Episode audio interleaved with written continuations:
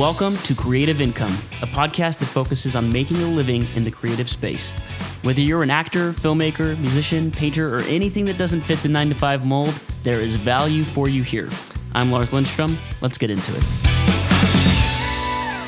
Ladies and gentlemen, boys and girls, it's so good to be back. It's Lars Lindstrom. Man, it has been almost. I mean, it's like it's a little embarrassing how long it's been. Actually, we won't even we won't even go there. Um, we'll just start with me saying I'm happy to be back. I, I took a, a long break from the podcast, and I'm not really entirely sure why. Things happen, you get busy, but um, I have good news. Um, the good news is I have recorded probably five or six episodes already that I'm going to start releasing once a week on. So that gives me a nice little buffer to get uh, the next ones lined up. So that's um, that's exciting. That's what we're doing. We're back. Let's just call it season two. How about that? I see that sometimes on podcasts where they feel like they need a break from the weekly recording, so they come back and they say, "Guess what? It's season two of the podcast."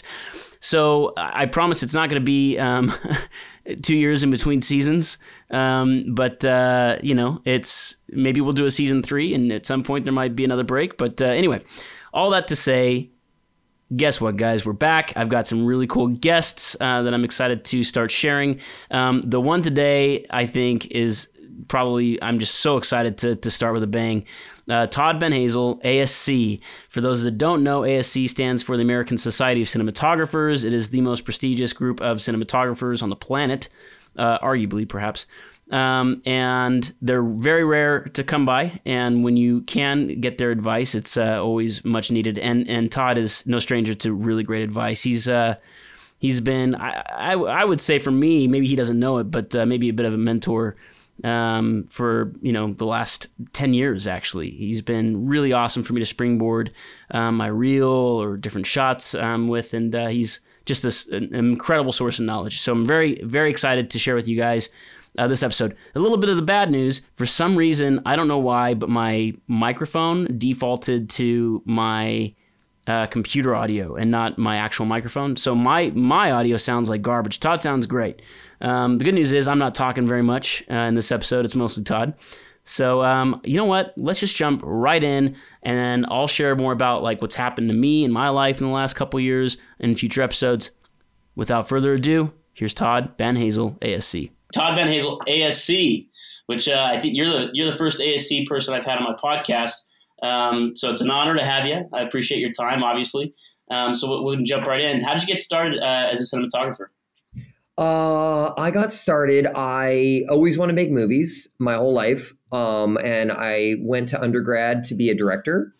And then um, while I was at undergrad, I just kind of became the de facto DP. You know, all your friends, you're shooting for each other and you're making each other shorts and little features. And I just became like the one that was shooting a lot of them and started to fall in love with it. And I had a uh, this DP uh, mentor named Jim Orr, um, and I was like ACing these like 35 millimeter music videos that the school was doing, uh, which was such a gift at the time. Yeah, um, you and I was like, uh, this is undergrad at San Jose State. Um, gotcha. Okay. And uh, and that mentor, Jim, uh, gave me the advice that I should maybe try to get into AFI for cinematography. And at that point, I just wanted to go work. I just wanted to go be a director and a DP. And um, and he was like, "Well, if you try to get into AFI, it won't it won't make your career, but it'll help." Mm-hmm. Uh, because of the contacts you'll make there. So I kind of reluctantly tried to get into AFI, and by some grace of God, I got in, and then that changed my life because I deeply fell in love with cinematography there. And um, by the time I left that school, I was it was like med school, and I, that's it. I was the DP. There's, there's, the argument right online that you can either do school or not school in the film industry, and I and I want you to uh, make the argument for school. What uh, what made it worth it for you? I mean, I also think that the argument can go either way. Like, I do believe yeah. that both work. I think what worked about film school and maybe specifically grad school uh, was that one, uh, I really, really got trained and I really, really learned how to collaborate with others. Um, and two, the the community that I made there, which I think is kind of the point. Like you can make that on film sets or you can make that at school. What's important is that you make the community. I mean, a lot of like the first features that I did were with AFI directors, and a lot of the first jobs I got, you know, the DPs really took care of each other. Like you AC for each other, you gaff for each other, you give jobs to each other. So like that community, I mean, it's I still remains, you know. So um, I don't know if you can put a value if you can put like a dollar sign on that, you know. Yeah. Um, do you get a lot of your jobs from other DPs that uh, you met at AFI that maybe couldn't take their like their scheduling conflicts or anything like that? Because I've heard from other DPs that it's like, who do you get your jobs from? For me, it's actually directors and producers. And uh, a lot of the DPs I talk to, it's like, no, no, I get them from other DPs that Oh, you know, it's like I was buddies buddies within school that had to pass on a job for scheduling conflict. Totally. Yeah, I think initially in the early years for me, yes, that's how everyone's getting jobs. Is like you're trading between DPs for sure. I think in recent years, I, I would say more often than not, the jobs are coming from producers and directors, you know, and through my agency, um, but just through like those relationships. I mean, I think still to this day, I will make recommendations for other DPs. Not that like, yes, actually, I guess you know what? I guess it is sometimes like I'm not available, and but more for like movies. It's less for commercials because I feel with commercials, the agency already has other DPs they're pitching to, and it's like you can make a recommendation, but often they're like, "That's great if you're not available. We've got four others that we loved," you know. But with movies, if I'm not available and I love something and I think someone's right for it, absolutely will I send names. And I think like, um, I mean, that's also how like I feel like. Uh, it's not just DPs. I think um, like a costume designer, uh, Mitchell Travers, uh, made an introduction from me to Lorene, who directed Hustlers. Like, Wow. and you know, and she I- she had known. My, I came to find out later she had known my work, and maybe was going to speak to me, but it was Mitchell who said like, you really need to pay attention because Mitchell and I had done like an indie movie together and fallen in love with each other and wanted to work together again. You know, so it's all just community stuff, right? Like, Yeah, no, that's incredible. So I actually met you, I think, uh, initially because I was buying some of your old gear. yes, it's And true. I- yeah, right. It's like, well, we both we both grew up in Glendora, which is such a small, tiny Yeah. little town in California, and so it's like, and I heard about you through my life insurance guy. it's like yeah, it's wild. it's the weirdest. He's like, there's another guy. I think his name's Todd. You should hit him up. And uh, and so my, my life insurance guy. I, I uh, thanks. Uh, is that Jeff? I think his name right. Yeah, Jeff. Yes, I can't remember his last name. Anyway, um, yeah, Do you he told me. What you bought from me? yes, I bought um, your Sachtler Seven Plus Seven. Oh, such a good head. Yeah, which I still own. I still own it, and uh, yeah, it's a great, it's a great little head. I, I, it's in my garage right now, and I kept all the stickers on that shitty case you gave me. Oh my god, will Um, you photo that later? I I got to will. I'd, I'd be happy to. Yeah, yeah, absolutely. um, and I bought your your Schneider filters. You had some ND Schneider filters, and then I'm trying to remember what else. But my buddy um, bought your Alexa Classic eventually. Yeah. And uh, yeah, so anyway, so I want to talk about. Obviously, you you owned a lot of equipment. An Alexa Classic, I think you bought retail for probably seventy something thousand dollars. So it's like it's a it's a heavy initial investment. Um, why why did you own gear initially, and then why did you decide to sell gear? So I, it's a kind of a two parter, so we can break it down if you want. Totally. Uh, so at the time, I was. It was also a different time in digital filmmaking, but Mhm. at the time, the best that was out there was like 5Ds and you know all like the Panavision like cam or sorry uh, Panasonic cameras and like Yeah. but Canon had the 5D maybe the 7D and the red one had come out but no one had it. Um and I was just frustrated with the quality of my work. I just felt like the work wasn't Mm. looking as good as I knew I could make it because of the limitations of the technology I could have access to with the jobs I was getting. So I remember hearing that the original Alexa Classic was coming out, and I made this decision to take out a pretty large loan um, to get an Alexa. I mean, a full package, like an Alexa monitors, filters, uh, a lens set, the head that you bought. A lot of this stuff I bought used from like um, some connections up in the Bay Area, and then the Alexa obviously came new, but. Um, the idea was number one, so that my work would look better and more advanced but Mhm. number two to help me book jobs because i figured i could at the time be like a package deal you know and i was these are smaller jobs and i didn't have an agent and it was like i was hoping i could just be like yeah you get me you get the full camera package ready to go and for a deal. And uh, that was the plan. It was both to help get help me get jobs as a dp and also you know make the money but i was really only concerned with paying the camera back. I didn't really think it would ever be like a profit thing you know? Um, so it was convenience first. yeah, it was it was an investment in my career Hmm. first. Yeah. Okay. Yeah. Yeah. So was the was the initial idea that you could like make more money on your rate by having a rental package, or more just like no, no, I want my work to look good. Yeah, for me, it was I wanted to make enough money to survive and to pay off the camera. The benefit of the camera for me was to shoot good looking stuff and to get better jobs. So, like, I think I thought that like the money would come later just by shooting better stuff. And it was more about like investing in the career at that point. I just needed to break even, really, was my goal. How did it go? Uh, it went really well. I think it was the right time. I don't know if it applies anymore because there's so many. Every digital camera looks amazing. They're all just like sensors on boxes, and they all look great. And it's kind of for me, it kind of doesn't matter what camera you use now, you know. But like um, at the time, the Alexa looked way better than other stuff, and like my work, I think did take a jump because of that. Um, and I think I booked jobs because people wanted access to the Alexa. Hmm. Um, again, this is all in like the this is in those the world that I was swimming in at that time, which was like before agents and before like Yeah. all the bigger jobs that I just didn't even know about. You know, um, I think that's what part of it, though, right? Where it's like Absolutely, that's, it's that's, like that's kind of what I'm getting at. Yeah. yeah, exactly. It's like I was in the community of of producers that wanted to hire owner ops, um, and I made it easy for them. I just like show up with the entire package, and I would carry those cases on airplanes. you know, all twelve cases or whatever it was, the fucking Yeah. inner space cases, and load them up on the thing and travel them around the country, around the world. And I just you know, I think I was acting like I had a little 5D package, but I had like a full film Alexa package, and it was a huge pain in the ass. But like, it's what we did. You know, did a bunch of like traveling doc style commercials with a huge Alexa on my shoulder, which I just I wouldn't do now. I mean, we went to like Ireland. Uh, we were like traveling in a van in Ireland for two weeks with an Alexa like cinema package.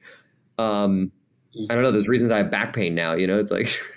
Oh man, I, know all about it. I started mountain biking because my back pain, it starts to go away. So that's uh, that's good news. Um, so I, yeah, that's uh, talk to me about now the transition out of owning equipment. So you you've maybe got an agent, and you're not having to rely so much on that own little producer owner operator package. Um, what does that transition look like for you? Actually, you know what? Before we go there, can I can I just ask how you knew even what to charge uh, and what you were charging back then? Oh um, my for your DP rate and your, your camera God. package. it's so hard for me to remember, but oh my god. The way I figured it out is I probably texted and called other friends and asked what you guys charge. And I Uh-huh. think also what started happening is like um I had a rate which was probably 500 bucks a day for shooting. I mean, they called me two. These producers called me 250 Todd for a while because I would come out Oh no! and shoot, which is like such a mean nickname. I but it's like because I would just for two hundred fifty bucks, I would come out and shoot these like little web. It was like early web content days, you know, Yeah. with these old fashioned things, and like it'd be like me in a five D.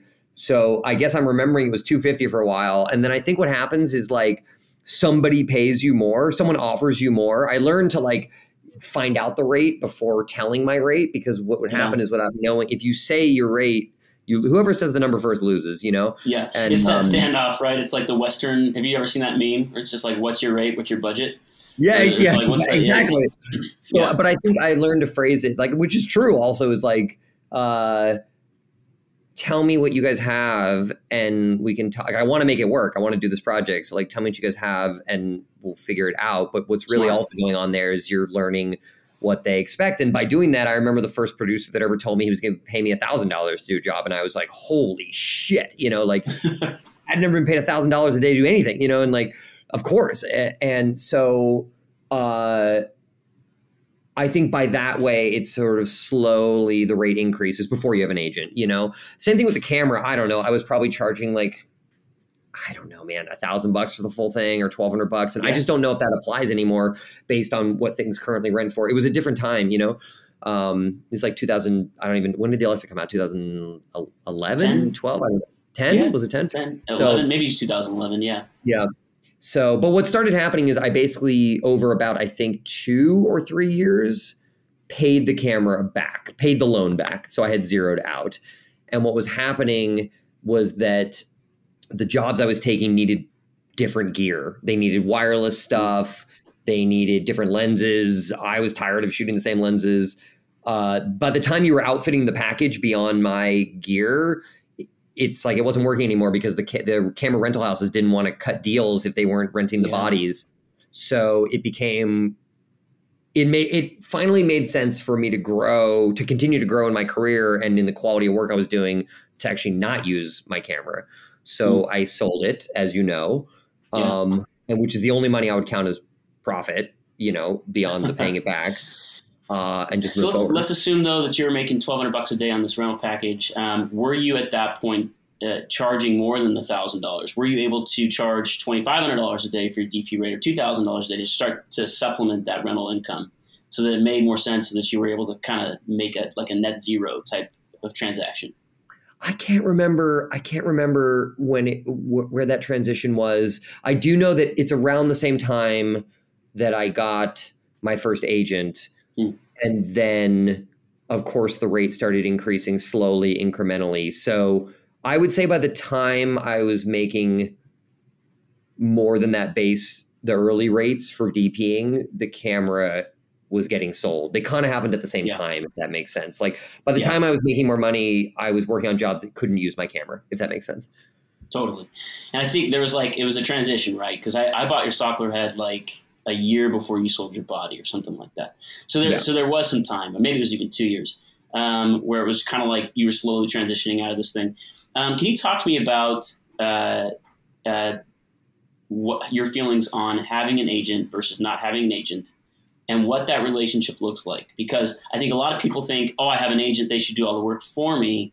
When when I think it's it's not quite that, right? It's a symbiotic relationship. Totally. So talk to me about uh, the relationship with your agents.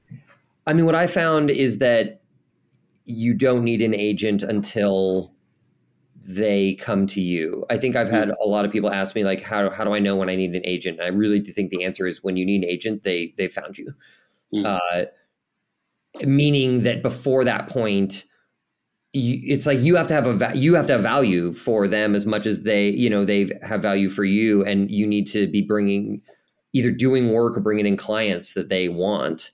Um, and also, in my case, I remember meeting with agents early on. A lot of them were really lovely and generous, but they basically said, "We don't have a place for you at the agency," because they said basically, you know, there's different. There's like they they didn't use these words, but there's the beasts at the top, and then there's all the people doing like the the really great mid level work, and then there's the the up and comers at the bottom who are doing the you know the smaller stuff, and that's the food chain, right? It's like the circle of life as as these DPs move here, these DPs move here, and one this DP here can't do a job, so then the agent takes a risk, mm-hmm. takes the young up and comer, and then you know so.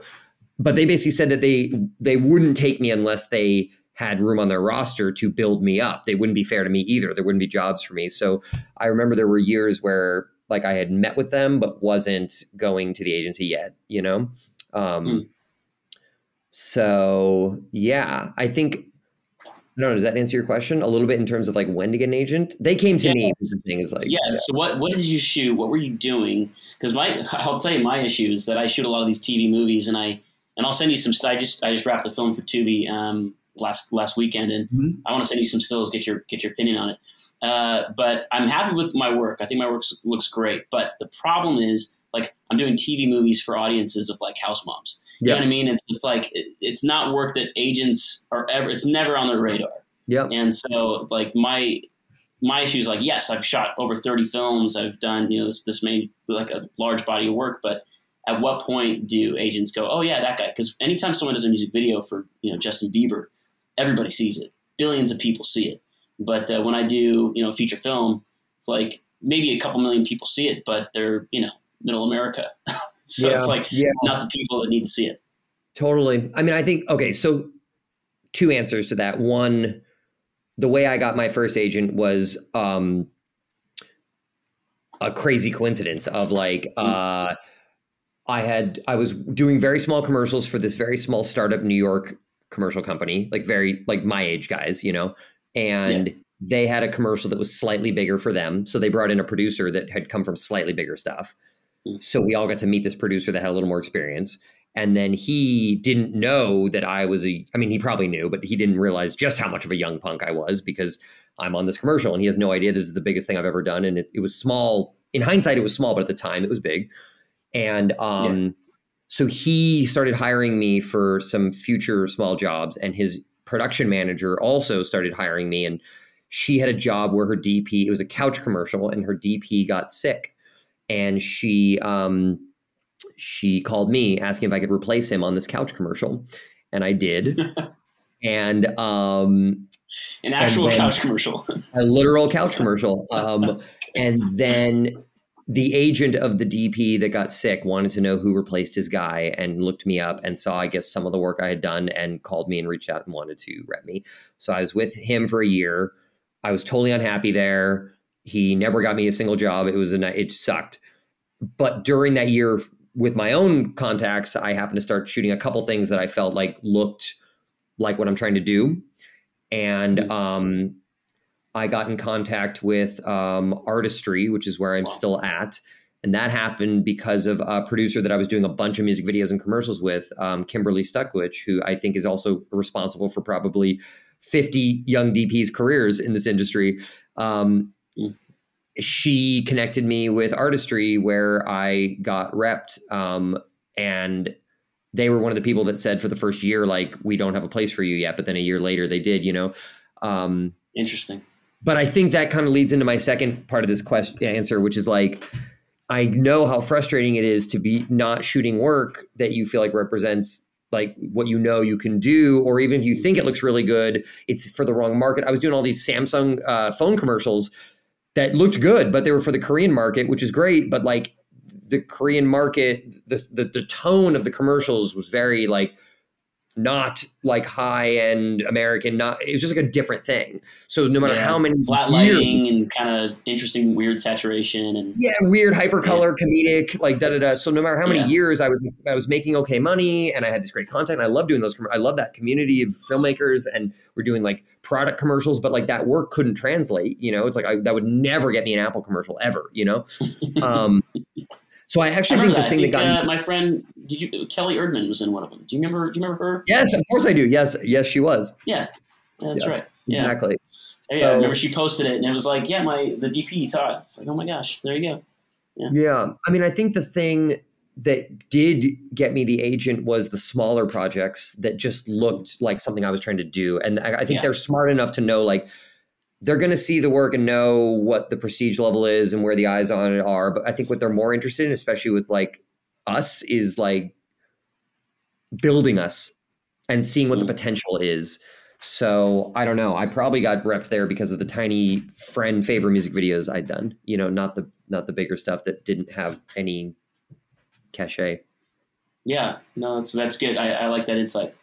Um, so talk to me then. So your agent's hustling for you, but I assume that your hustle never dies, right? So what does it look like for you to be meeting producers, meeting directors, getting out there and trying to get some of these, I think, ultimately bigger feature films that you're now starting to do?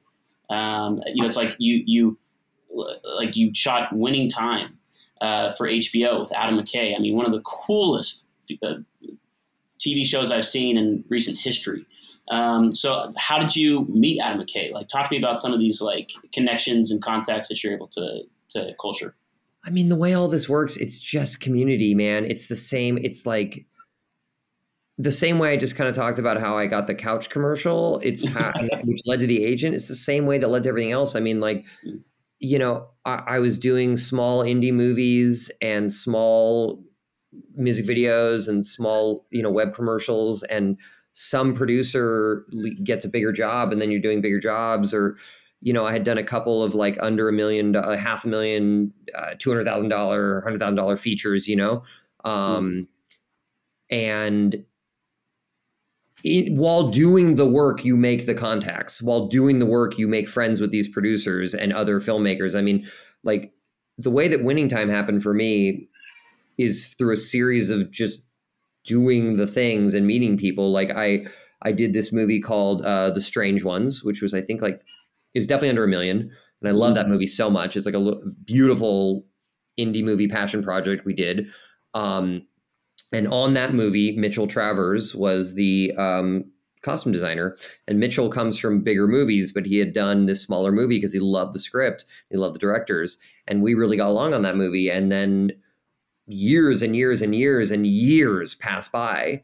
And then you know i'm doing my thing i'm doing fashion and music video stuff and slightly bigger movies but you know and he's doing his thing. And during his interview for hustlers he recommended that the director Lorene take a look at me. And i think yeah. she had already i believe she had seen my, my janelle monáe work which had been a, i'd done a couple of janelle monáe videos which at that point in my life i was kind of being like oh, man i feel like i'm getting burnt out on music videos but at least the work I felt it was looking like something I care about. I was kind of like, yeah. there's something I'm trying to do here with fashion and women and power, and it's like it's kind of happening sort of with the Janelle Monáe videos. And then I think Lorene talking to Mitchell, whatever happened, she reached out to me, and I interviewed for the movie Hustlers, and I worked my butt off to get that movie, and. Uh, that was my first studio movie, and Adam McKay's company uh, they executive produced Hustlers, uh, which is how I made that contact. And then, you know, when when the pilot came up, Adam asked me to do it, and that's it. You know, so it's like it really is. I just feel like your community expands as you are making things you love. It's like you're, I don't know, you know. Yeah, that's great. Um, you mentioned working your butt off to get the movie Hustlers. What does that look like? What are you doing to win that contract? I mean, I tried to show up.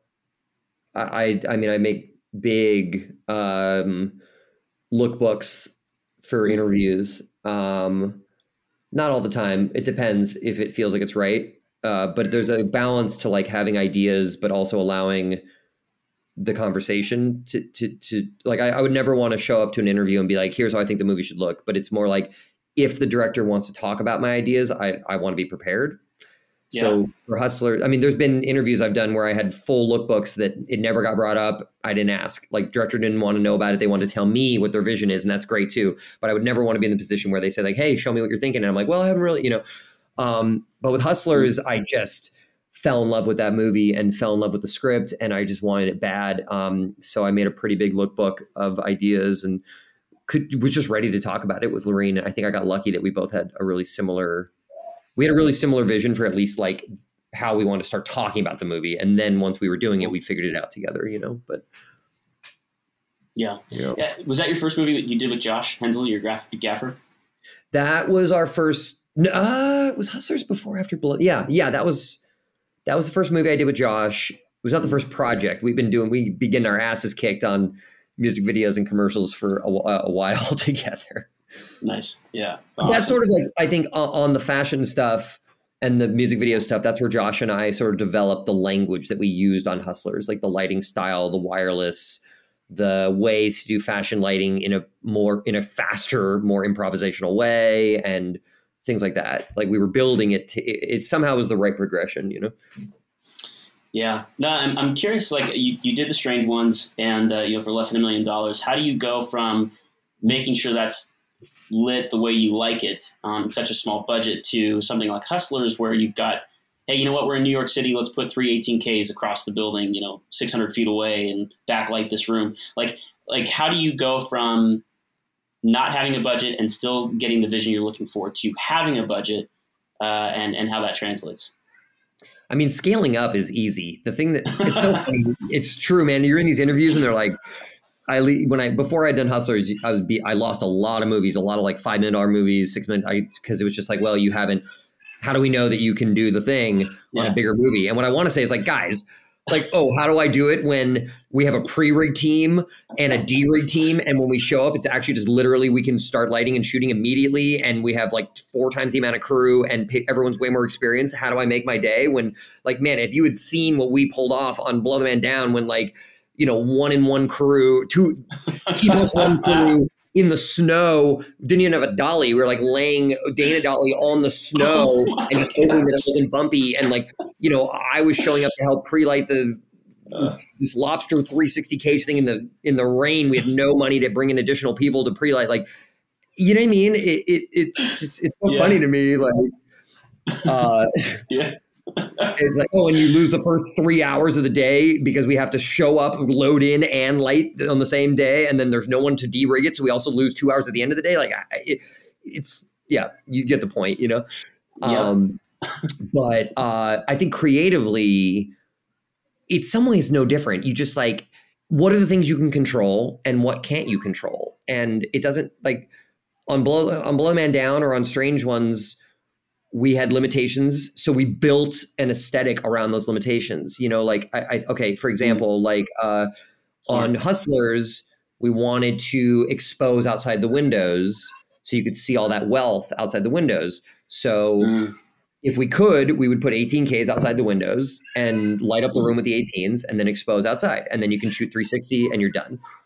On Blow the Man Down, we wanted to see outside the windows because the directors had this idea of wanting to feel the town and like wherever you were in the small town, you could feel the rest of the town, which is an amazing idea. It's like the Citizen Kane thing, but it, that's an expensive right. idea.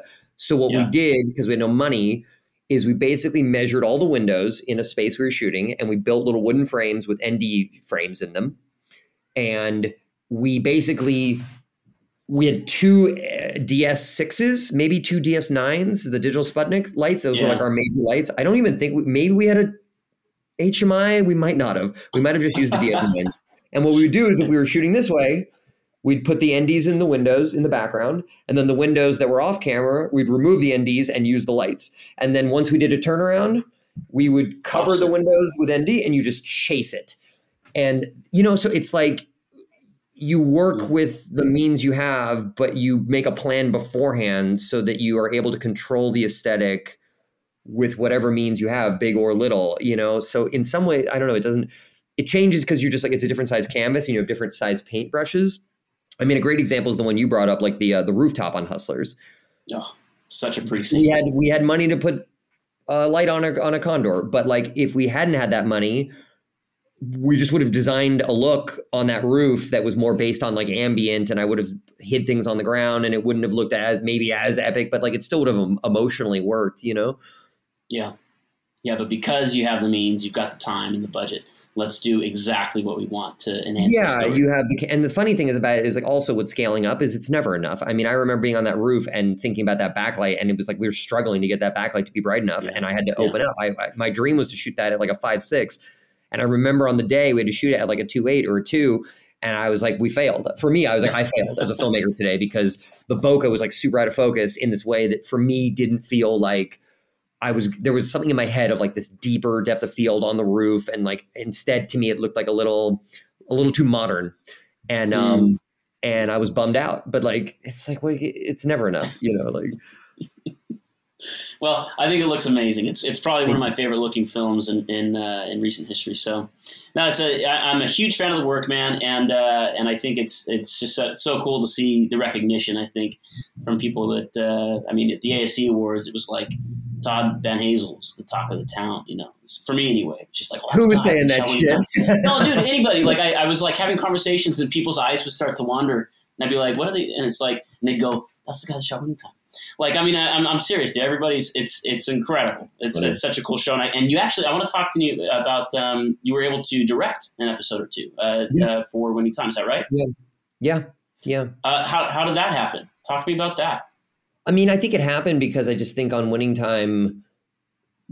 I just was one of the creative collaborators on that show, and it's kind of a wild, crazy show. So um, yeah. I don't know. I just feel like it just kind of naturally made sense. Season two. I mean, it's something that happens, I think, with DPs on TV yeah. shows, and especially I feel like on Winning Time, it made sense just because I had been there since the pilot and created the kind of style and look with McKay, and I don't know. It just it it just kind of happened naturally. Um, it was a blast. I loved that experience. It was amazing. Are you repped uh, for directing through your same agent at Artistry, or or is that something that's no? I'm not repped for directing. Um, I, am really trying to just. I mean, yes, my agents did the negotiating for the directing, but like, I, I'm at this point trying to continue focusing on DPing and like. I just learned that I loved the directing thing, and I'm, I'm open to what that looks like in the future. But I, I love shooting and I love collaborating with people. So like, the ship continues to move forward. You know. Absolutely. That's really cool, man. Uh, t- talk to me about what advice you have for young uh, artists starting out, whether it's uh, cinematography, directing, or maybe painting or anything else. Like, what uh, general advice do you have for people? Hmm, man, keep making stuff. mm. keep making stuff. And I don't know, my mentor told me something. He said the difference between the people that make it and the people that don't are it's who gives up and who hangs around long enough. And I feel like that lesson comes back to me so often. It's like it takes way longer than people realize and it's way harder than people realize, I think, to get to where you want to go. Like in so many ways, like to be making the kind of work you want to be making for yourself, to be recognized for it, to be making enough money to pay your bills, like all these things. It takes a long time and there's dips up and down. And I think it's like, it's during those up and downs and during that really long journey, can you find, can you keep the fire? Can you keep that inspiration? Because people see, especially in filmmaking on set, like I, we always recognize who has the passion and who's been burnt out. And it's sad because the people that got burnt out, they got burnt out. They were everyone got into filmmaking because they were like excited and want had dreams. Like no one gets into filmmaking because it's a smart business decision, really, you know. And like those who can yeah. figure out how to keep the fire, they those are the ones who other people want to work with, and then they bring them along, you know. So I mean this from crew all the way up, all the collaborators, you know. So I don't know if that's good advice, but it's the best advice. Todd. Yeah, you've got to make I can only talk in like filmmaking, but like you have to make stuff that looks or feels or whatever whatever job you are doing like that feels like you. There's so much stuff out there. There's so much noise, and I think I that's what agents are looking for, and I'm sure that's what directors are looking for. It's like something that feels personal, hmm. even if you're doing work that isn't personal. I mean, I remember like during, especially during those early years, like a lot of these commercials were so stupid for stupid projects with stupid creative and but yeah. me and the director like made it cooler than it was. I mean, I've told this story before, but like what was what was the commercial for? It was like I don't even know, man. It was like a documentary commercial about some person working in the science field, but we like shot it like 240 black and white you know, and our wow. reference was like American History X. And like and the thing looks amazing. And like that led to work, you know. So I think it was like we constantly like over delivered, you know, and just treated every project like it was the coolest thing, even if it wasn't, you know. Yeah. I love that. Well, cool. Thank you so much, man. I'm not going to take any much more of your time. Uh, I appreciate you being here and and uh, all the words of wisdom. Uh, where can people find your work? Um, on on my website, on uh, on the artistry website, on my own website. If you Google my name with an extremely difficult spelling of my last name, uh, it's all out there. Just uh, Todd B ASC probably gets you there too now. Yeah, yeah, yeah. So cool. Well, thank you, man. Appreciate it. Thanks, Lars. Appreciate yeah. it, dude. And there you have it, Todd Banhazl, ASC. Man, what an honor. I think that ending monologue on his What Advice Does He Have for Future Artists is probably the favorite I've had on the podcast. Go out there and create, you guys. It doesn't necessarily matter if we're making money immediately or for everything we do.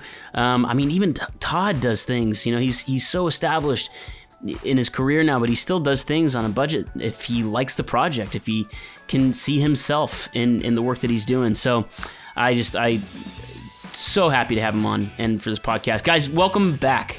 Um, we've got more episodes coming out weekly now, uh, and stay tuned. Please uh, go ahead and share this podcast with your friends, and uh, let's keep it going.